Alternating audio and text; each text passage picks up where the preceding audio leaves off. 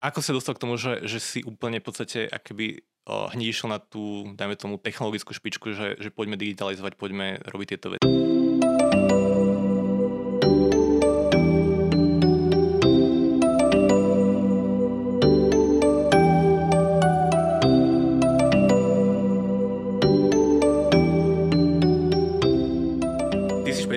Tom, že sa venuješ modernizácii školstva alebo inováciám. Si riaditeľ neziskovej organizácie EduLab, učíš na gymnáziu Novohradská. A môžem prosím ťa povedať, čo tam učíš? Na Novohradskej už dlhé roky, neviem to radšej ani počítať, že koľko to už je, učím e, štvrtákov filozofiu, no, občiansku, teda tú časť občianskej náuky, kde sa preberá filozofia, väčšinou teda seminaristov, teda to je to, čo robím naj, najviacej a posledné roky mám aj s kolegom uh, taký špeciálny predmet pre zase prvákov na, na gymnáziu bilingválnom a ten sa volá Dejiny a spoločnosť. No dobré, a teraz učíš filozofiu a ako je možné, že ako, ako si dostal k inováciám? Akože, a, a EduLab, pre tých, čo počuli o EduLabe, tak uh, vy robíte teda veľa noviniek, robíte z s digitalizáciou školstva, robíte z, máte vlastné materiály, ktoré dávate von pre vzdelávanie pre základné školy hlavne. Tak správne? Momentálne je to najviac pre prvý a druhý stupeň základných škôl. Hej. Hej. No dobré, a teraz ako si, ako si sa ty k tomu dostal? Že učíš filozofiu na strednej škole a si riaditeľom mega inovatívnej uh, neziskovej organizácie. A, ak sa tieto veci spájajú? ono to bolo tak, že ja som najprv robil v IT sfére, keď som ešte uh, bol na strednej škole aj na vysokej škole, až potom som sa vlastne dostal k štúdiu história filozofie. Čiže taký ten rozmer informačných technológií tam bol vždy. A ono to není až taký kontrast, že proste niekto učí filozofiu a históriu, tak no, sa je, je to kontrast. nemôže dostať proste k počítaču a nevie, čo je to IP adresa. Takže ja som nebol ten typ, ja som tieto veci vedel a ako v, tom, v tej dobe ako nadpriemerný používateľ, robil som proste admina, skladal som počítače, správal som servere proste a som v tom vtedy akože orientoval, teraz už asi som z toho celkom vypadol. No a potom začal študovať históriu, filozofiu, začal som učiť, čo pôvodne bolo také, že idem učiť, lebo študujem učiteľskú kombináciu, tak musím učiť, ale sa z toho stalo niečo, niečo viacej. A naozaj som prvé roky potom po škole som aj učil e, polovičný úvezok, potom som to neskôr znižoval, lebo som hľadal neustále nejaké nové e, nejaké, nejaké nové e, smery, kde by som sa mohol nejakým spôsobom realizovať a nakoniec sa tie dva, dva smery, že IT a to učenie sklbilo vlastne v tom, že som začal robiť veci, ktoré sa týkali informačných technológií a tejto témy ako, ako takej a, a, tej, a toho využitia v škole priamo. Hm. Jedna vec, a ešte jedna otázka predtým, ako sa ponorieme do tých, do tých, do tých ďalších uh, hlbších tém. A to znamená, že normálne vieš programovať, vieš, uh, prečítal si veľa filozofických kníh a v podstate si akoby, uh, ako by som to povedal, akože taký, taký ten renesančný človek, hej?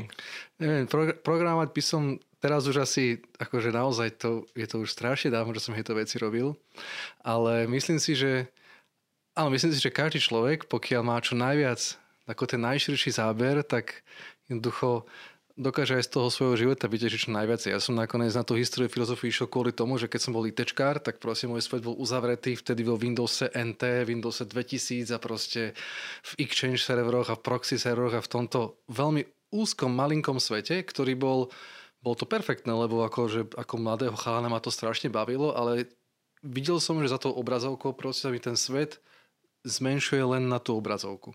A potreboval som niečo, niečo viacej, lebo chodil som po svete a videl som, čítal som, som to nejakú knihu som narazil, alebo nejaký film a niečo a zistil som, že svet je obrovský proste a ja nerozumiem strašne veľa veciam, ktoré sú okolo mňa. A ja som chcel rozumieť tým súvislostiam čo sa týka dejín, minulosti, eh, dejín myslenia, eh, dejín toho, že čo vlastne prečo sme tam ako ľudstvo, kde práve v tomto momente sme. No hľadal som takú kombináciu vzdelávaciu, ktorá by mi otvorila čo najviac týchto, týchto, týchto sfér. No a som išiel na históriu filozofiu. A myslím si, že keď sa dostaneme potom k tomu školstvu nášmu, tak aj to je pre mladého človeka veľmi dôležité, aby to vzdelávanie pre neho bolo naozaj vše, všeobecno vzdelávacie, aby získal ten najväčší rozhľad a potom si mal možnosť vybrať, kde tú svoju energiu investuje. Čiže to sa mi páči. To znamená, že o, žiješ to, čo kážeš. Že? To je super. To je, to je, to je celkom fajn. Um, dobre, čiže keď, keď prajeme k tej nejskou, k tomu EduLabu, um, ako to celé vzniklo a prečo, čo, čo, tak vysvetl mi prosím ťa, že um, ako je jasné, že školstvo potrebuje veľa, veľa ľudí, ktorí prídu s novými myšlenkami, ktoré, že, sa to bude, že ten proces tej inovácie bude stále pokračovať. Je jasné, že to nie je nejaká jedna vec, že teraz reformujeme jedno reformové školstvo a, a hotovo, ale že to je celý proces. Ako si sa dostal k tomu ty a akože a, ako sa dostal k tomu, že, že si úplne v podstate akoby hneď išiel na tú, dajme tomu, technologickú špičku, že, že poďme digitalizovať, poďme robiť tieto veci. To ono, vlastne EdLab vzniklo ako taká platforma, kde sme chceli o, spolupracovať s viacerými súkromnými spoločnosťami, ktoré majú chuť a o, možnosť niečo urobiť v oblasti školstva. Majú na to prostriedky napríklad, majú na to kapitál, či už finančný, alebo hardwareový, alebo softwarový.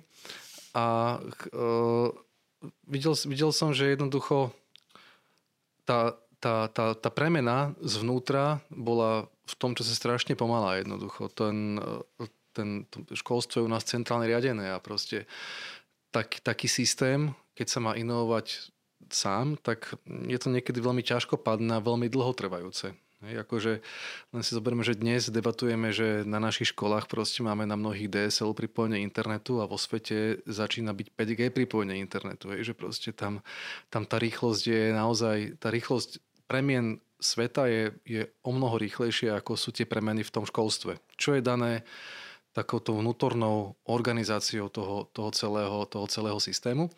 No a e, ambíciou Edulov bolo tohoto priestoru vstúpiť a priniesť taký, také, také nové trendy v oblasti vzdelávania, v oblasti informačnej technológie, nejakým spôsobom to sklbiť a vstúpiť do tej debaty, že proste informačné technológie, či už software, hardware, alebo proste čokoľvek, nie sú niečo, čo chce zobrať kompetencie z rúk učiteľov a čo chce nejakým spôsobom posadiť deti pred počítač, aby nevnímala nič, len tú obrazovku, ale je to proste nástroj, ktorým sa svet otvára. Hej? A to sme chceli ukázať tým učiteľom a žiakom. Ešte ďalšia vec, že čo, čo vlastne vy ponúkate ľuďom, akože tým školám? Momentálne ten najaktuálnejší projekt, eh, ktorý robíme, sa volá Fenomény sveta. A tam sme chceli tam sme robili paralelne to, čo vlastne Fíni zaviedli v tom školstve. Zrovna ten rok, čo sme vytvorili fenomény sveta ako koncepciu. Oni to volajú, že uh, phenomenal learning, akože učenie fenoménov. Uh, u nás sa to volá fenomény sveta a ten hlavný princíp je ten, že chceme ukázať svet v súvislostiach. Že chceme, keď si predstavíš ten školský systém, tak proste zrazu pri tom prechode z prvého na druhý stupeň nastane obrovský zlom pre to dieťa, kým na prvom stupni má jedného učiteľa, je to také hravejšie, je tam menej predmetov, ktoré sú vlastne mnohé tie vedy, ktoré potom sa z nich stane fyzika, chémia, biológia, tak sú v, v jednom jednom predmete proste uh, uh, v tej v prírodovede, v prvovke proste v tých, uh, sa učia v súvislostiach o mnoho viac detí na prvom stupni, učí to jeden učiteľ. A zrazu prídu na druhý stupeň a tam toto veľmi podobá tomu systému, ktorý je s nimi až do konca strednej školy a potom ešte na vysokej škole. To znamená poznanie, ktoré je prízne špecializované v jednej konkrétnej sfére. Je to, toto je matematika, toto je fyzika, toto je biológia, toto je chémia a ako keby tam chýbal ten pocit tej, tej, tej celistvosti toho. Toho, že, že ten svet je predsa len jeden a keď ho rozkuskujeme na drobno, tak niečo, niečo z toho proste uteká. A vznikajú potom také veľmi uh, uh, uh, smutne vtipné situácie, kedy žiaci si myslia, že fenomén renesancie je na Slovenčine niečo iné ako na dejepise. Každý predmet v škole má uh, pre každý ročník nejakú štruktúru a teda niečo sa musí prebrať. Vy prídete z s niečím, čo sa podobá tomu fínskemu modelu a k tomu si tiež potom môžeme dostať, že, že ako, ako sú tie iné príkladné krajiny vo svete, že kde, kde veci fungujú uh, lepšie, alebo kde sa tí reform, ľudia, čo reformujú školstvo, tak sa pozerajú, že tam to funguje. Vy máte teda nejakých 5, uh, 5 tém. Um, ako to ale zaradíš do, do, do bežného vyučovania, keď uh, ty musíš prejsť napríklad na tej Slovenčine, na, na základnej strednej škole a musíš za ten rok prejsť e, všeličo a, ka, a všetko máš rozdelené na každú hodinu. Že túto hodinu musíš stihnúť toto, toto, toto. Aj to, to je otázka, ktorú samozrejme položí každý učiteľ, ktorý takéto niečo dostane k dispozícii a ktorý teda už má nejaké skúsenosti. Je to, je to charakteristikou nášho školstva, že sa proste to vyučovanie stále niekam ženie. Hej, buď sa ženie kvôli štátnemu vzdelávaciemu programu, alebo kvôli testovaniu, alebo kvôli príjmačkám, alebo kvôli niečomu a obvyklou obvyklým argumentom učiteľov, prečo nemôžu robiť niečo iné, než proste nalievať to kvantum vedomosti do žiakov. Obvyklým argumentom je to, že nemajú čas proste. No a e, v tejto situácii samozrejme je ľahké prísť s niečím, kde chceš učiť iným spôsobom, ale e, školstvo už aj dnes, aj keby sa mohlo zdať, že je veľmi konzervatívne v niektorých sférach, ale ponúka učiteľovi nástroj na to, aby vedel proste implementovať rôzne vzdelávacie materiály. A v osnovách každého predmetu je niekoľko percent času, ktoré je vyhľadené na vlastne učivo, ktoré si vyberie sám učiteľ, ktorý chce, ktoré chce učiť. V niektorých predmetoch je to až 20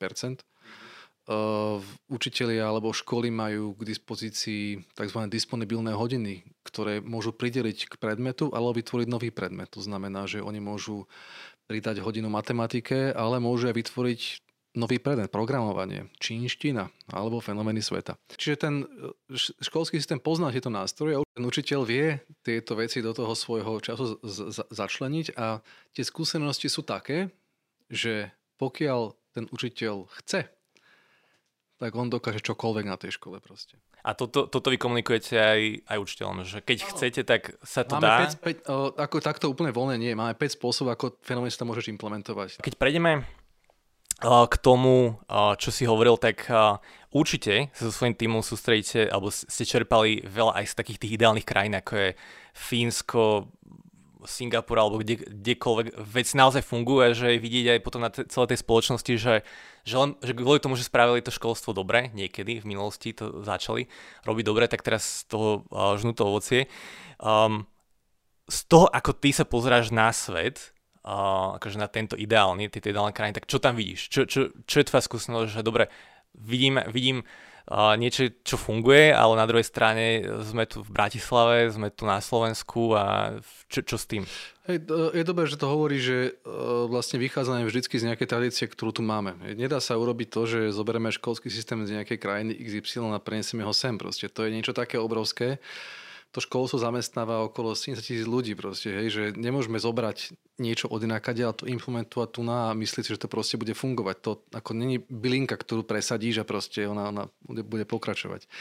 Čiže e, dá sa inšpirovať z rôznych krajín. E, pre mňa sú také tri krajiny, ktoré sú veľmi zaujímavé. Jedna je veľmi blízko nás, je to Polsko, ktorá e, reformu vzdelávania urobila, začali, začali s ňou e, po, po revolúcii a t- tie najväčšie zmeny nastali v 90. rokoch a potom v 2000 rokoch a jednoducho boli, neviem, či e, minulé testovanie alebo predminulé najväčším skokanom v PISA testovaní, kde proste poskočili o niekoľko priečok vyššie, či už v matematickej gramotnosti, alebo v čítaní sporozumenia, alebo v, tej, e, v tom science e, proste premýšľaní, čo teda PISA testuje. A čo oni urobili dobre? Akože čo, čo tam, aké reformy tam spravili? Keď, uro... povieš, keď povieš Polsko? Oni, oni urobili to, že oni zaviedli nový typ školy. To predtým, tam bolo, predtým to bolo tak, že väčšina žiakov študovala na strednej škole, na učňovkách, priemyslovkách, na tzv. liceách a oni vlastne z druhého stupňa zobrali posledné ročníky a urobili gymnázium. Oni to nazvali gymnázium a boli to školy, kde, kde chceli, chceli uh, akoby plošne umožniť kvalitné vzdelávanie každému žiakovi. Čiže oni chceli proste vyrovnať tie štartovacie šance ľudí, ktorí odchádzajú alebo prichádzajú už na tú strednú školu potom pretože to bol pre nich najväčší problém. Rôzna kvalita základných škôl a potom e, potom nerovné šance toho štartu tých žiakov, či už v predškolskej výchove, alebo potom v tomto, čo sa ukázalo byť ako veľmi dôležitý krok, lebo žiaci zrazu získavali uh, rovnako kvalitné vzdelávanie všade. Hej, čiže oni robili to, aj tu sieť zraci- zracionalizovali, to znamená znížili počet škôl. Toto by ma práve zaujímalo to, že, že keď to porovnáš so Slovenskom, že máš tu uh, základné školy prvý, druhý stupeň, stredné školy, vysoké školy a tam je to ako? Aby som si to vedel predstaviť. Teraz, teraz presne neviem, lebo oni tie reformy, tá súčasná vláda, myslím, že rok 2017 to mnoho z tých reform vlastne zrušila. Ale kým teda prebiehali tie reformy a kým ten, kým ten vlastne stav bol taký, aký, aký, aký zamýšľali, keď začínali, tak vlastne urobili to, že niekoľko ročníkov z druhého stupňa základnej školy, z nich vlastne urobili toto gymnázium. Je to taký ten, taký ten moment, neviem, či to bol 7, 8, 9 ročníky, mm-hmm. kde, kde proste ten žiak ako keby naozaj to je ten naj, najformatívnejší vek, kedy si ešte pred strednou školou, už nie si úplne dieťa, ale ešte nie si puberte a vlastne urobili špeciálny typ škôl, ktoré sa volili gymnázia. A tie boli plošne po celom, po celom Polsku. Čiže je to niečo ako v Amerike? Myslím si, že je to, je, je to podobné, ale uh, s tým, že ten, t, tu na, uh, ne, to nebolo tak rozdelené medzi privátne školy a, a public school, že vlastne tá, tá kvalita práve mala byť na tej strane tých verejne dostupných škôl. A je to niečo, čo, čo výsledkom bolo potom to, že nie, že by sa zvyšoval plošne uh, akoby ten prospech žiakov, ale prudko sa zvýšil prospech žiakov, ktorí predtým neprospievali. Čiže keď si zoberieme, že napríklad na Slovensku je v súčasnosti množstvo škôl, kde chodia deti zo sociálne slabších rodín, ktoré proste nedokážu dať dieťaťu to, čo dávajú povedzme rodičia v mestách veľkých uh, už, už od narodenia, tak práve cieľom toho polského systému bolo vyrovnať tie šance štartovacie. To je proste jeden obrovský dôležitý krok na to, aby ten žiak potom pocitoval tú školskú úspešnosť na tej strednej škole a ďalej, ďalej proste napredoval. Je to to isté, čo sa vlastne na Slovensku snažia presadiť tým, že sa robí povinný posledný ročník uh, predškolskej, predškolskej prípravy. Hej, aby všetky deti absolvovali aspoň jeden rok tej škôlky aj boli pripravené na to, čo ich čaká v tom prvom ročníku. Lebo keď si predstavíš dieťa, ktoré povedzme, e, pochádza zo sociálne slabšej rodiny, ktorá mu nevenuje toľko pozornosti, ich veľa, nemá priestor na to, aby sa hralo, pripravovalo, rodičia s ním nerozprávajú, nečítajú mu rozprávky, nepozerá telku, proste nemá internet, nemá to vplyvy, ktoré možno, že veľká časť populácie má. A teraz takéto dieťa, ktoré nie je zvyknuté, možno ani jazykovo, ani kultúrne, ani sociálne interagovať s inými, inými žiakmi, zrazu príde do školy, nezvyknuté sa učiť poznávať nové veci, tak pre neho to je brutálny šok proste. Jasne, a potom idú do pomocnej školy často a potom ešte je to horšie a horšie. Potom sa to, potom sa to nabaluje, potom majú pocit toho, že to nedokážu samozrejme, lebo však to je, keby sme dali proste na jednu úroveň v športe niekoho, kto do športuje beha 5-6 rokov, zrazu s niekým, kto to v živote nerobil a teraz a porovnávali ich výsledky jednoducho. A keď to porovnáš s tým Polskom, že čo tam oni urobili teda dobre, tak je to to, že sa sústredia viac na to vyrovnávanie tých štartovacích čiar, plus keď, keď, je, keď je dieťa v tom, akoby začína byť v tom vývojnom štádiu, že ide do puberty, tak tam ho znova zachytia. Áno, tam ho znova zachytia a aj ten systém vzdelávania tam bol iný, bol tam práve uh, ten spôsob vzdelávania smeroval akýmto priezovým témam. To znamená, že tie predmety boli viac organizmov tých väčších skupín, ktoré stýkali či už prírodovedného alebo toho humanitného poznania. Čiže naozaj to vzdelávanie bolo, bolo trochu odlišné a plus tam je ešte jeden moment, deti chodia do školy až v 7 roku.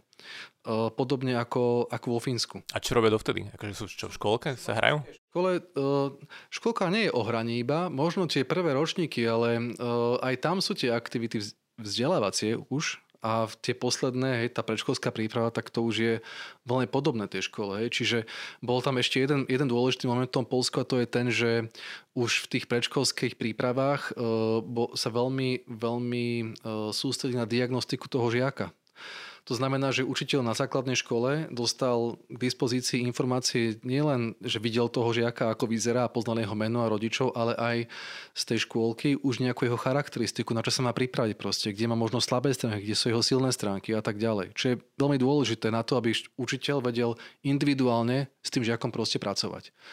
Čiže ono ten, ten sa to môže dlho, že tak 7 rok, tak rok stráti, alebo neviem čo. A napríklad ja som išiel do školy ako 6-ročný uh, a ja som si istý, že keby som išiel o rok neskôr, tak by moje výsledky boli v, na prvom stupni úplne iné. A to sa obzvlášť týka niekedy chlapcov, ktorí proste niekedy potrebujú ten rok na to, aby dokázali vydržať nad, nad tou knižkou, učiť sa písať, byť trpezlivejší, proste cieľavedomejší niekedy. A, a keď to porovnáš teraz so skúsenostiami, vieš, že predsa len teraz je internet, všetky deti pozerajú videá na YouTube pomaly, keď majú k tomu prístup.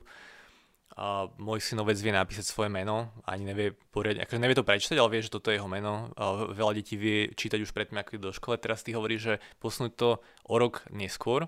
že nemôže sa potom stať ten klasický argument, že niektoré deti, že keby že strátia ten rok, alebo že by možno v, pia- v piatom roku mali ísť, lebo ten, tým, že majú teraz veľa informácií, to, čo my sme nemali k dispozícii, ty ani ja, keď my sme boli malé deti a keď, ja keď som vyrastal, tak sme sa s bratom striedali pri uh, Pentium 100, čo niektorí, čo počúvajú, ani nebudú vedieť, čo to je. Jednoducho úplne nejaký základný uh, počítač, ale v tejto bol to najmodernejšie pomale a bol uh, pripojenie také, že si platil za minútu pripojenia na internet, takže pol hodinu denne hotovo, hej. A teraz si non-stop. Nestáva sa náhodou niečo také, že už niekedy deti vedia viacej ako tí učiteľe? Však to, je, to je len dobré, že, to, že, že vedia viacej toho, uh, to vôbec, vôbec tomu nevadí, práve naopak, hej. To je, to je výborná vec, lebo tá škola by nemala byť o tom, že ten učiteľ je ten jeden, ktorý má teraz nejaké nejaké tajomné poznatky, ktoré nikto iný nemá. Hej, a teraz nejaký šaman, ktorý, že a tak, teraz to začne. Asi sadnite, ja vám poviem, ako ten svet funguje. Hej. To v dnešnej dobe není reálne, lebo však uh, na ten YouTube už dnes ponúka také množstvo vzdelávacích materiálov proste a videí a, a všetkého možného, kde ľudia proste robia, vysvetľujú krásnym spôsobom veľmi komplikované niekedy veci, čiže tá trola učiteľa proste je, je nie že ohrozená, tá už je proste, to už je plná ancient. To niekedy kedy si dávno bolo, že učiteľ bol tým zvestovateľom pravdy, ale to už dávno neplatí. Čiže to je situácia, ktorá je plná úplne v poriadku, lebo tá doba technológií nás od toho proste nejakým spôsobom doviedla. Ako vyzerá nový učiteľ? Ukáže tým deťom, že to poznanie a to badanie o svete a tá zvedavosť, že má to zmysel vzbudiť v nich tú túžbu o poznaní sveta. Lebo nikdy viac v minulosti podľa nebolo informácie neboli dostupnejšie ako sú dneska. Hej. To je proste banálny fakt. Hej. Máme také dispozícii materiály, vzdelávacie kurzy. Teraz si môžeme sa nalogovať na nejaký, na nejaký veľký uh, univerzitný kurz o, o čomkoľvek. Hej. Si môžeme zaplatiť za 10 dolárov vzdelávanie, ktoré sa poskytuje na najlepších vysokých školách. Na YouTube máme obrovské množstvo proste parádnych videí. Hej. A, to, a to nehovorím o textových zdrojoch, ktoré sú na internete. Ale kto to robí? Kto reálne... No, Ve, veď tak, že si zaplatíš ten 10 dolarový kurz a potom... Absolvuješ prvý a potom, potom ten dropout je tam obrovský. Hej? Že tie, kto, keď máš v dispozícii perfektné apky na učenie jazyka, hej? však tie, tie sú úplne geni, geniálne vymyslené, hej? ale kto sa dostane cez tie, tých, tých, tie, tie prvé levely, hej? akože skutočný vytrvalec. Hej? A, a myslím si, že to je otázka tej motivácie vnútornej proste, že ten učiteľ musí ukázať, že toto je toľko to krásnych nástrojov, toľko to zdrojov informácií a on musí ukázať tú cestu, zapaliť ten oheň proste v tých žiakoch a, vy, a vytvoriť niečo, čo ja, ja volám vzdelávacia, vzdelávacia situácia. Proste uh, niečo, kedy namotivovaný žiak ideálne v skupine viacerých žiakov má chuť nájsť odpoveď na tú otázku, ktorú učiteľ položil proste. A ten učiteľ by mal tým žiakom poskytnúť také zdroje, zdroje vymyslieť také aktivity, kde poznanie vznikne nie tým, že on im povie, že tak a teraz si sadni a ja ti poviem, čo sa stalo po tej bitke o Mohači, ale uh, nevysvetľujem to on, ale vzbudí ten záujem tak, že oni to zistujú proste. Či už s pomocou učebnice, alebo nejakých pracovných listov, alebo internetových zdrojov, alebo, alebo čoho, čohokoľvek iného, alebo diskusie vlastne, alebo hľadania v, neviem, proste niekde v nejakej encyklopédii alebo kdekoľvek. Čiže uh, to, to, je, to je rola toho učiteľa, ktorý je to jedna vec, to znamená, je to motivátor, je to ten, čo vytvárate vzdelávacie situácie a je to ten, ktorý hľadá silné stránky žiakov. To znamená to ten, ktorý vidí, že ty si šikovný v prezentovaní, ty vieš analyticky myslieť, ty si dobrý v matematike a proste ich dokáže potiahnuť tým smerom a nerobí to, že mu neustále hovorí, že ty nie si dobrý v tej matematike. Ale skôr naopak mu ukazuje, v čom je dobrý ten žiak a, a hľadá tú vzdelávaciu cestu takú, aby to vyhovovalo jeho schopnostiam toho žiaka. S odstupom sú dve veci, čo mne veľmi chýbali počas celej, celej školy, či základnej, strednej, vysokej. A to bolo to, že to, čo teraz máš veľmi k dispozícii rôzne testy osobností, analýza, jak ty si hovoril, že, že, že čo by učiteľ mal robiť, že, že, na, že pomôcť, akože vychytať to, že toto ti ide, ide ti dobre prezentovanie, alebo ide ti dobre matematika, že uh, na, keby, keby na základnej alebo strednej škole už učiteľia vedeli uh, viacej možno analyzovať to, že, že dobré, že títo žiaci sú takýto, takýto, možno, že nejaké, jak, jak to býva vo veľkých uh, nadnárodných spoločnostiach, že každý rok dostaneš uh, nejakú uh, nejaké hodnotenie uh, toho, čo si spravil, aký si, aké sú tvoje vlastnosti, čo, sa, čo by sa mal zlepšovať a keď sa nezlepšíš, tak hej, problém. Vieš, keby mne škola povedala, že OK, tak ty máš analytické myslenie, ak ty si povedal, ja mám napríklad analytické, analytické a vy, rozmýšľam vizuálne, hej. Keby som toto vedel, že to mám a mohol by som s tým hneď pracovať ešte vtedy, to bolo super. A druhá vec, čo mi naj, naj, veľmi chýbalo, boli odpovede, že prečo toto máme vedieť. Tá klasická vec, že matematika, fyzika, vieš, že že to, čo potrebuješ pri programovaní napríklad teraz, keby v škole ti povedali, že, že dobre, to, že sa učíš tieto rovnice a to, že sa učíš um, tieto, tie postupy, tak sú ti to no minimálne na dve veci. Že si trénuješ svoju mozgovú kapacitu, že v budúcnosti budeš rýchlejšie a lepšie vedieť robiť rozhodnutia, aj keď nepoužiješ tieto nástroje. A druhá vec je, že um, prakticky to využiješ, keď uh, budeš používať rôzne produkty, napríklad tieto hej, a používa sa to napríklad v, tak, v takomto, v takomto v takomto produkte, uh, ktoré teraz sú. V budúcnosti možno bude niečo iné, ale tie princípy matematické sú stále také isté. A napríklad si zober, že že na fyzike by povedali, že a Einstein alebo taký a taký človek, že to, ako sa k tomu dostal, k tým svojim objavom, tak potreboval tieto a tieto nástroje a vtedy by to bolo, že aha, jasné, vieš, že tie prepojenia, to, čo ty si možno hovoril niečo v tom, v tom zmysle, že, že táto mapa na dejepise a na geografii, že oni vlastne sú tie isté, len akože sa prelínajú. Áno, je to, ono by si, tá, tá, tá škola by si mal osloviť takú, osvojiť takúto retoriku nejakého, môžete to nazvať, že edukačný marketing alebo niečo, lebo si pozri akúkoľvek reklamu, nejaké auto alebo čokoľvek, tak proste každá ti ukazuje blahodárne dôsledky toho, ktoré nastanú, keď si to auto kúpiš. Proste budeš slobodný, budeš môcť cestovať, kde chceš, budeš proste, uh, budeš uh, silný muž so silným autom, budeš mať krásnu ženu vedľa seba, alebo ja neviem čo. Hej? A tento edukačný marketing, ktorý by hovoril proste žiakovi, že na čo robím toto, čo ma stojí obrovské množstvo síl, uh, tak, tak, tam, tak tam proste chýba. Jedna vec je ešte pokračovať v, v otázke, že dobre, a čo potom uh, s tým, že v každej triede sa nachádza uh, rozptyl uh, zrelosti uh, u, u, u tých žiakov, rozptyl uh, nejaké inteligen, inteligenčné úrovne, je ľahšie, hlavne keď si v, tom, v tej časovej tiesni, ako sme sa bavili, že musíš stihnúť tie um, to, čo máš na ten rok naplánované. A teraz je ľahšie sa venovať tým, ktorým to ide rýchlo a ľahko, ako tým, ktorým to nejde rýchlo a ľahko. Vidíš, myslíš si, že práve tie technológie by mohli nejak uh, v tomto pomôcť? Tá, tá úloha tých technológií je veľmi silná v, tom, v tej základnej úrovni nadobúdania vedomostí. Proste. Kedy ty si ty potrebuješ vysvetliť, vidieť, proste, porozumieť niečo možno. Kedy potrebuješ nabrať základnú vedomosť. Kedy to je to, to je... Infraštruktúra vedia dobre suplovať toho učiteľa, ktorý diktuje poznámky ktorý ti povie, že ako to bolo, hej? že ktorý to máš nejaké video vzdelávať, alebo nejaký kurz, alebo čokoľvek, hej? že nejaký interaktívny content, ktorý ti proste vysvetlí niečo a ty to pochopíš, potom možno tomu porozumieš. Ale to je veľmi málo, hej? Čo, čo proste na tej, na tej škole môžeš urobiť. Potom musíš ísť o mnoho ďalej, musíš to vedieť aplikovať tie informácie, musíš ich vedieť spájať, porovnávať jednu s druhou, výhody, nevýhody. Porovnať francúzsku revolúciu s revolúciou 89. na Slovensku, v Československu. Musíš vedieť syntetizovať, analyzovať. Páčilo, keby bolo skôr, vieš, taká analogia, že tú francúzsku revolúciu porovnať, dajme tomu, s z nejakou z tých farebných revolúcií, čo sa diali v arabských krajinách. Vieš, že, že súčasný svet, alebo niečo sa deje v Iráne, alebo niečo. Kľudne aj, aj takú, ale to je o mnoho, to je, na to, aby si to vedel urobiť, potrebuješ mať vedomosti o obidvoch. Čiže, a tú základnú bázu podľa mňa vedia dobre robiť informačné technológie. A keď hovoríme o nejakých žiakoch, ktorí napríklad to ide pomalšie, hej, tak práve tam tie informačné technológie, lebo to môžu zopakovať 2-3 krát proste.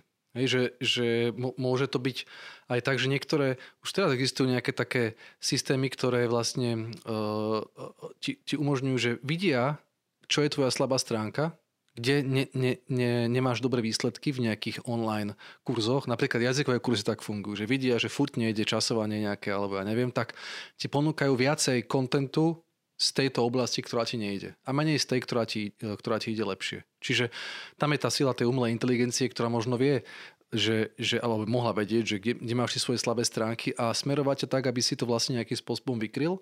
A tým pádom by si ty mohol samostatnou takouto činnosťou uh, sa dostať na tú úroveň, čo tí žiaci, povedzme, ktorým to porozumieť rýchlejšie. A potom už by sa učiteľ mohol náhodne venovať iba tým uh, zaujímavejším veciam, to znamená prácou s tými informáciami. Lebo dneska na tej hodine čím zabiješ najviac času? Že im vysvetlíš, ako svet funguje, hej? že im nadiktuješ tie poznámky. Že, že zapisuješ, kto je prítomný, kto je prítomný. A zapisuješ, kto je prítomný, neprítomný, potom napíšeš si nadpis Francúzska revolúcia a začneš príčiny, priebeh, následky a na druhý je písomka potom. A neostane ti čas na to, že tak poďme s tými informáciami konečne niečo robiť. A to je to dôležité. Že apl- aplikácia informácie na to poďme sa pozrieť na to alternatívny vývoj, čo by sa stalo, keby, keby to nebolo, alebo poďme to s súčasnosťou, alebo proste čokoľvek. Hej. E, urobme k tomu nejakú prezentáciu, scénku, alebo plagát pekný, alebo ja neviem, interaktívnu prezentáciu, natočme video o, o, o, o neviem, o, o tom, ako prijali ústavu. Proste čo, čokoľvek, tá nadstava môže byť akákoľvek, ale ten základ musia byť vedomosti samozrejme, ale, ale tam to vzdelávanie nemôže končiť. To je, to je začiatok toho celého. A práve preto je podstatné, aby sa ten, tá, tá reforma toho školstva zaobrala nielen teda tou organizáciou, ale aj tými osnovami. To znamená, že sa zamyslieť nad tým, či je naozaj potrebné, aby všetko to učivo, ktoré je v tých osnovách, tí žiaci naozaj, či to potrebujú vedieť, či, či je nutné, aby vedeli z geografie, te, te proste ten, ten, ten, ten, tú topografiu celého sveta, či je potrebné, aby z dejín poznali proste naozaj ten uh, novovek uh, 18., 19. alebo 16. storočie rovnako dobre ako pravek alebo starovek. Hej, že, ktoré sú tie top témy, ktoré ten žiak musí poznať na to, aby vedel si poskladať ten obraz o svete. To, to, je, to je tá veľká otázka, ktorá stojí pred uh, odborníkmi na vzdelávanie.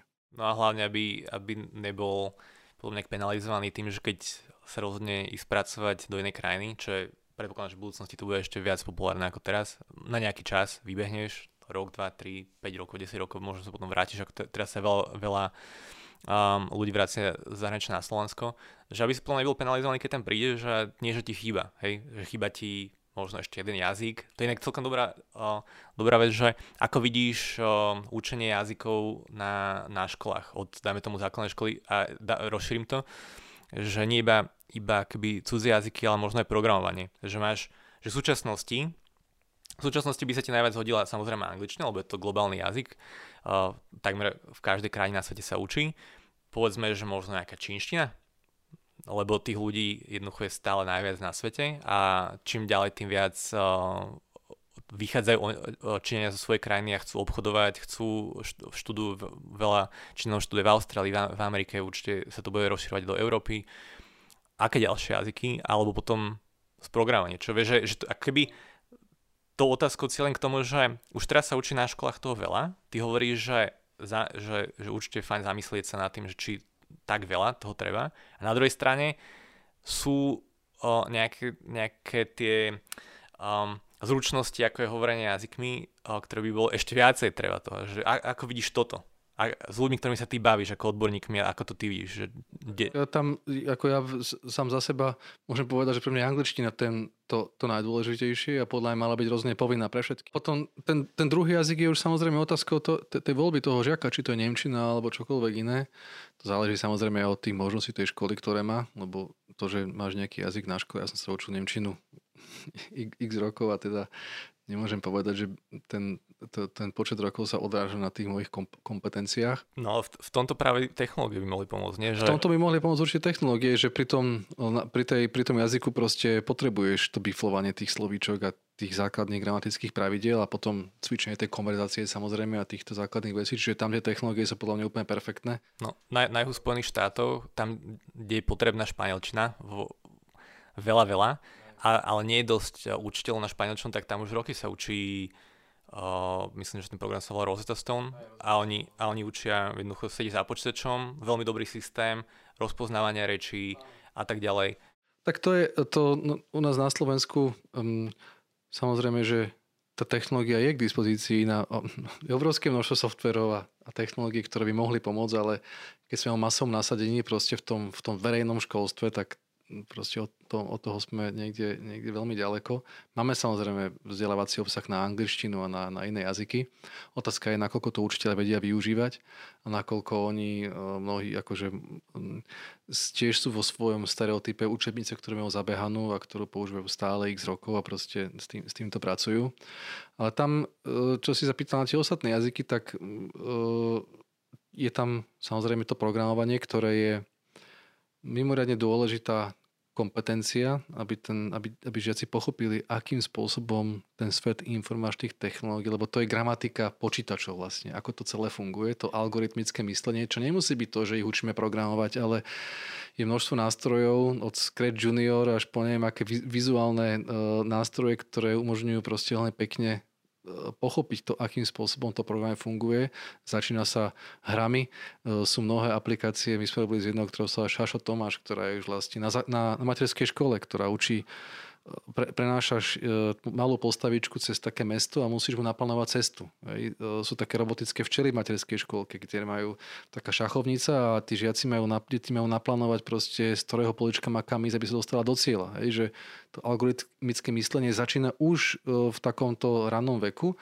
Na tej základnej škole to naozaj môže vyvrcholiť tom, že ten žiak má ten Scratch Junior a programuje si nejaké vlastné veci a ten trend je dneska obrovský v mikropočítačoch, ktoré vlastne uh, ti umožňujú pripojiť, Raspberry Pi ti umožní pripojiť mno, obrovské množstvo senzorov a akýchkoľvek zariadení si môžeš urobiť svoj, svoj vlastný digitálny nástroj. Keď choďme na uh, britskú výstavu BED, ktorá je v Londýne každý rok, tak každý rok tam sú tony takýchto vzdelávacích materiálov a zariadení, ktoré ty môžeš naprogramovať na škole. Ja si viem predstaviť, že keď taký na druhostupne alebo na konci prvého stupňa možno dostane do ruky takúto vecičku a teraz tam na tom displeji napíše mu to jeho meno alebo ho to pozdravia, mu to napíše, že koľko je hodín a mu to bude písať vždy, keď stlačí tlačítko, tak ten pocit toho, že ja som naprogramoval niečo, môže byť niečo, čo zmení tomu človeku život. Čiže to programovanie je proste kľúčová kompetencia a je nie je úplne správne asi, keď na informatike sa učia žiaci len ako e, pracujú vo Windows, že proste Excel, PowerPoint, čo aj tak sa učia len techniku,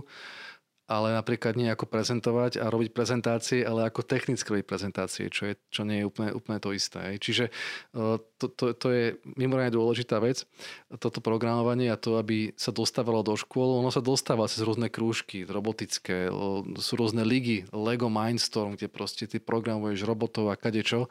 Ono sa to robí, ale určite to nie je úplný štandard na každej škole. No a ten trend svetový ide, ide k tej čínštine v mnohých krajinách. Proste. Hovoril si, že v Ameriku to je španielčina.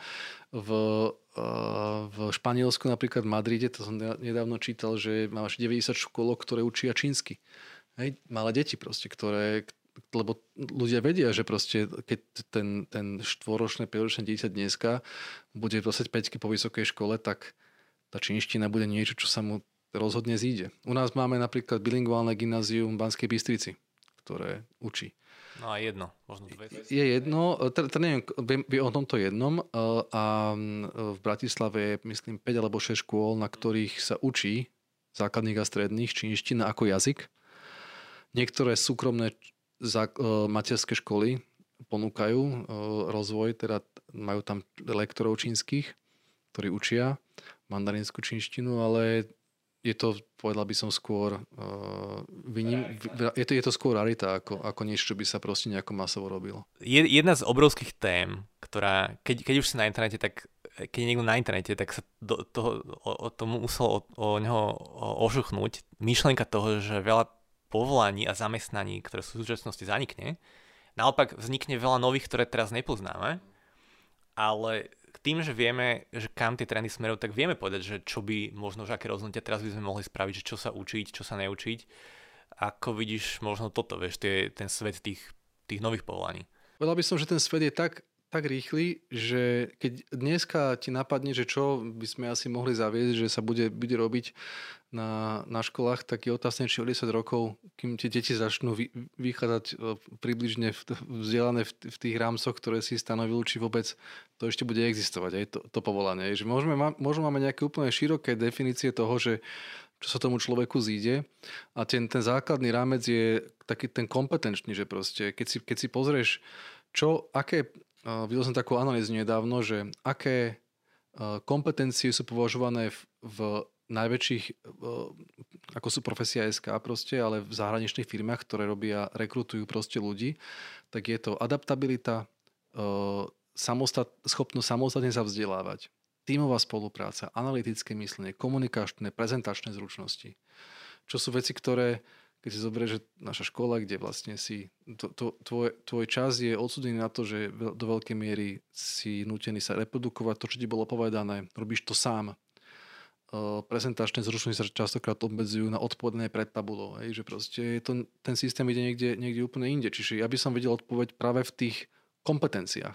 Hej, že proste uh, pozerať sa na ten predmet, na diepis, napríklad, ja som diepisár, alebo na občiansku, nie len ako na, že tuto je to penzum vedomostí, ktoré musíme odovzdať, ale aj, že ako im to odovzdať tým žiakom tak, aby sa pritom naučili a niečo iné než len tú vedomosť. Takže tak poďme sa na francúzsku revolúciu tak, že si dáme dokopy x materiálov, dáme im motivačné otázky tým, ako rozdielime ich na skupiny, každá bude mať jednu fázu na starosti, potom robíme malú konferenciu o tom, že možno tých informácií bude menej na konci, ktoré sa naučia tí žiaci, ale naučia sa kopec ďalších vecí, ako pracovať s informáciami, robiť prezentácie, prezentovať, tímovo spolupracovať, to je niečo, čo ten svet od nich bude vyžadovať aj v budúcnosti.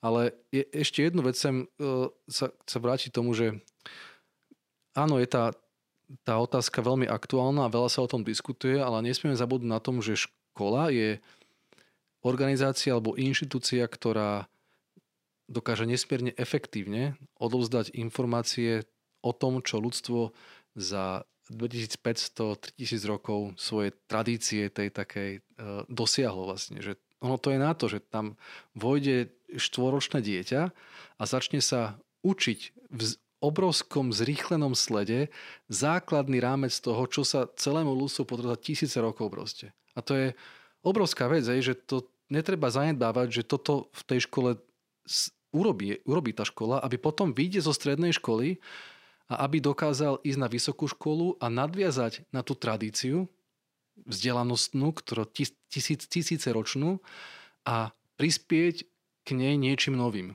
Hej? A tento štartovací mostík dáva škola. Nesmieme si myslieť len to, že je to len o kompetenciách, o nejakom hraní na tej škole. Ona musí na tú tradíciu toho, toho, toho vzdelania nejakým spôsobom nadviazať. Hej? Ale samozrejme je dôležité, aby to bolo v, ten, aby ten obsah nemôže sa naučiť ten, ten, ten, žiak, ten žiak proste všetko, čo tá tradícia ponúka.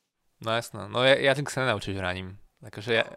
Jazyk sa naučíš len tak, že tým budeš proste, musíš mať nejaké základy, musíš sa biflovať slovíčka, ale musíš to rozprávať proste. Rozprávať, príjmať informácie, pra, spracovať s ním. Ale mozog jednoducho potrebuješ naučiť, aby tie, tie nové uh, spôsoby komunikácie a, a vytváranie tých, tých slov, spájanie do gramatických nejakých vied a tak ďalej, vytváranie Aj o ostatných veciach, že proste medzi teóriou a praxou je obrovská, obrovská, obrovská medzera, že proste keď finančnú gramotnosť, Takže ak sa nestane finančne gramotným, že im povieš, čo je to finančná gramotnosť proste.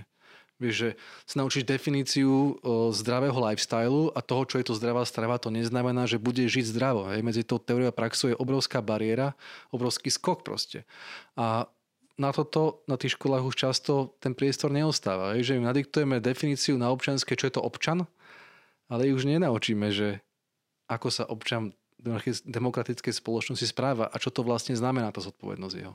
No mne by, mne by sa páčilo, vieš, také tie aplikácie, akože časť domácich úloh by kľudne mohla byť, že, že teraz žiaci, pozrite si dáme tomu tieto videá, alebo máte, má, máme tu nejakých 10 videí, pozrite si pár z nich, aby ste vedeli ešte z iných zdrojov, okrem mňa ako učiteľa, že o čom to je. Možno nejaké texty, tu sú nejaké knihy potom keď prídeš na, na vysokú školu a dostaneš k predmetu odporúčanú literatúru, ktorú málo kto číta, alebo nevieš čo s ňou, hej, často, prvý, druhý ročník, proste máš odporúčanú literatúru a skôr je to také, že a, akože pre tých, čo majú veľa voľného času, vieš. Ale v skutočnosti nie. V skutočnosti odporúčané zdroje sú často práve dobré v tom, že získať ten pohľad na nejakú vec z rôznych tých uhlov pohľadu a keď sa vrátime k tomu šamanovi ako učiteľovi, alebo k tomu, že je tu teraz niekto, kto vlastní vedomosti a odovzdáva ich, tak a ty si na začiatku hovoril, že, že postupne keby tá rola sa možno bude transformovať, alebo asi by sa aj mohla transformovať do toho, že, že učiteľ by bol viac ako taký um, taký sprievodca tým procesom. A tak práve ako keby takéto vieš, že, že, že, že už na základnej škole, na strednej škole učiť, že, že sú tu zdroje a pozrite si ich a na ďalšej hodine sa im budeme venovať, alebo na ďalších dvoch hodinách sa im budeme venovať. Úplne ideálne samozrejme, že keby si ten učiteľ vedel pozrieť, že kto si, vieš, pozrel nejakým spôsobom tie, tie zdroje, to by bolo super. Vieš si, vieš si predstaviť, že uh, rovnako ako, ako do Brna, alebo do Veľkej Británie alebo kdekoľvek, kde, kde chodia študenti hlavne na vysoké školy študovať, takže raz by chodili sem do Bratislavy, lebo sa tu urobia nejaké dobré rozhodnutia a lebo niečo, čo by to mal, vid, vidíš v tom, v tom, keď si v tom svete, že čo by to, že sú nejaké veci, ktoré by mali alebo mohli byť správne? Však samozrejme, že to je možné. Lebo, lebo si, si insider. Akože mňa by to zaujímalo, ako keď si, keď si zoberieš taký Singapur, tak ty za svojou reformou školu sú začali v 80 rokoch, 70 80 rokoch a dnes sú niekde proste tak, že je to chápaná ako veľmoc, ktorá v oblasti teda vzdelávania, ktorá dokáže neskutočne efektívne uh, pripraviť tých ľudí na to, aby dokázali zvladevať ten, ten, ten štát, ktorom, ktorom vlastne žijú. A je to samozrejme dlhodobá záležitosť, ale uh, dôležité je to, že ten, ten, aj to jedno, či to je štát, alebo mestská časť, alebo mesto, alebo samozprávny chaj, chápe to vzdelávanie ako svoju prioritu, že proste tou prioritou samozrejme, že je parkovanie a zeleň a všetky tieto veci a mestská hromadná doprava, ale to je to riešenie tých problémov, ktoré sú tu a teraz. Je, že proste to je, niekedy tie, tie samozprávy riešia akoby tie veci, ktoré vidíš očividne okolo seba, ale už neriešiš tie veci, ktoré možno budú mať efekt do 10-15 rokov. Ja, to sa nestane, pokiaľ tie, e, tí, tí zriadovateľa tých škôl nebudú chápať to školstvo ako, ako svoju prioritu, ktorá možno neformuje prítomnosť, ale bude formovať tú budúcnosť, lebo to budú tí ľudia, ktorí o 10 rokov budú v tej mestskej časti proste žiť. A e, jeden, jeden, jedna z podstatných vecí je tá, aby e, to školstvo proste na Slovensku bolo trochu decentralizované, aby tie školy mali možno viacej peniazy vo svojom vlastnom rozpočte a oni o tom rozhodovali, do čoho ich investujú a nie centrálne, pretože potom si budú môcť určiť svoje vlastné priority, ktoré sú v každom meste, v každej mestskej časti, v každej obci proste úplne, môžu byť úplne odlišné.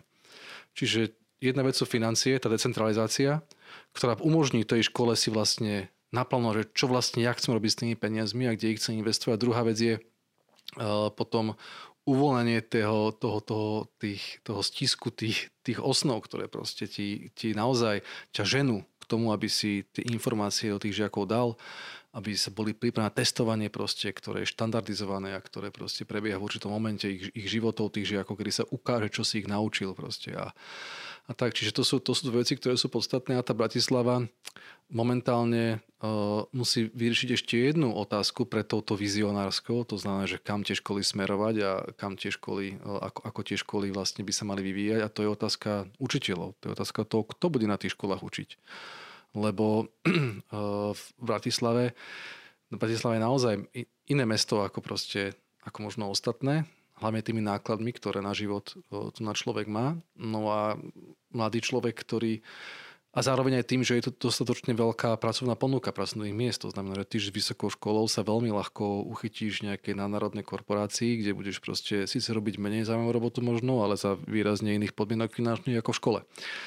No a potom bude tá otázka, že kto bude učiť inovatívne a túto nasledujúcu generáciu. Čiže je tam aj tá otázka toho rozpočtu tých škôl, a toho, aby oni dokázali finančne motivovať toho učiteľa tak, aby možno sa na tej škole rozhodol učiť a nie ísť e, do Amazonu nejak, nie, nie, robiť, robiť niečo iné. Čím nechcem povedať, že tá robota je zlá, tá druhá, ale, ale tu ide o to, že, že kto budú tí učitelia, ktorí nahradia tú dnešnú generáciu učiteľov, ktorí učia celý život. Bude taká vôbec. A čo sa stratí, keď nám na školách budú fluktuovať stále absolventi, ktorí 2-3 roky učia a potom, potom pôjdu preč za, za lepším jobom. Čiže to je úplne kľúčová otázka personálna, ktorú tá škola môže zabezpečiť a potom si musí položiť otázku vlastnej identity a spoločného cieľa. Kto sme? My ako škola, my ako Novohradská napríklad, na ktorej, na ktorej učím, ktorá je roky známa ako škola, kde je to prírodovedné, matematické, informačné technológie. Proste nedávno dostal pán Demáček ocenenie od pani prezidentky za celoživotný prínos k, k, v programovaní a k tomu, že vychoval generácii ľudí, ktorí zaujímajú o, o programovanie ako také. A proste tá škola musí tú svoju identitu chápať a investovať do nej proste energiu. A ideálne bolo, aby takýchto škôl ako je Novohradská bolo Bratislave XY, z ktorých každá z nich možno má nejakú svoju vlastnú špecializáciu, niektoré sú bilingválne, niektoré na čínštinu, niektoré na program, niektoré na humanitné disciplíny a od toho proste investujú, investujú svoju energiu, aby to bolo, aby to bolo čo najviac pestre. Máš ešte niečo k základným školám? Keď sa vy ako Edula po, po, pohybujete na tých základných školách, tak, tak vidíš tam niečo, nejaký, nejaký potenciál, že čo by sa mohlo ešte lepšie? Na tých základných školách je to podľa mňa je veľkou výzvou to, aby sme sa naučili ustúpiť od tej rigidity tých vzdelávacích predmetov proste ktoré sú izolované, kde nevzniká to prepojené vedomosti, aby sme sa naučili učiť to, čo sa dnes volá tzv. prerezové témy, tie, ktoré idú cez, cez viaceré predmety. A aby sme sa naučili využívať digitálne technológie tak, aby to malo v zmysel. Že proste, aby sme pochopili, že, že ten, ten digitál mení ten svet okolo nás a tá škola jednoducho nemôže zakazovať telefóny, zakazovať internet tváriť sa, že ten svet vonku neexistuje a vytvárať, vzdelávať žiakov v nejakom bublinovom prostredí, bublinovom prostredí e, klasických postupov a spôsobov a tešiť sa z toho, že nevedia síce, ako funguje svet vonku, ale vedia ich menovať všetkých arpadovských pan, pan, panovníkov. Hej, že proste to druhé je to nesprávne. Hej, že proste myslím si, že by mali vymenovať pár aj roky vládnutia a tak, ale dôležité je, aby pochopili ten svet okolo seba. OK, ďakujem, že si prišiel. Ďakujem za pozvanie.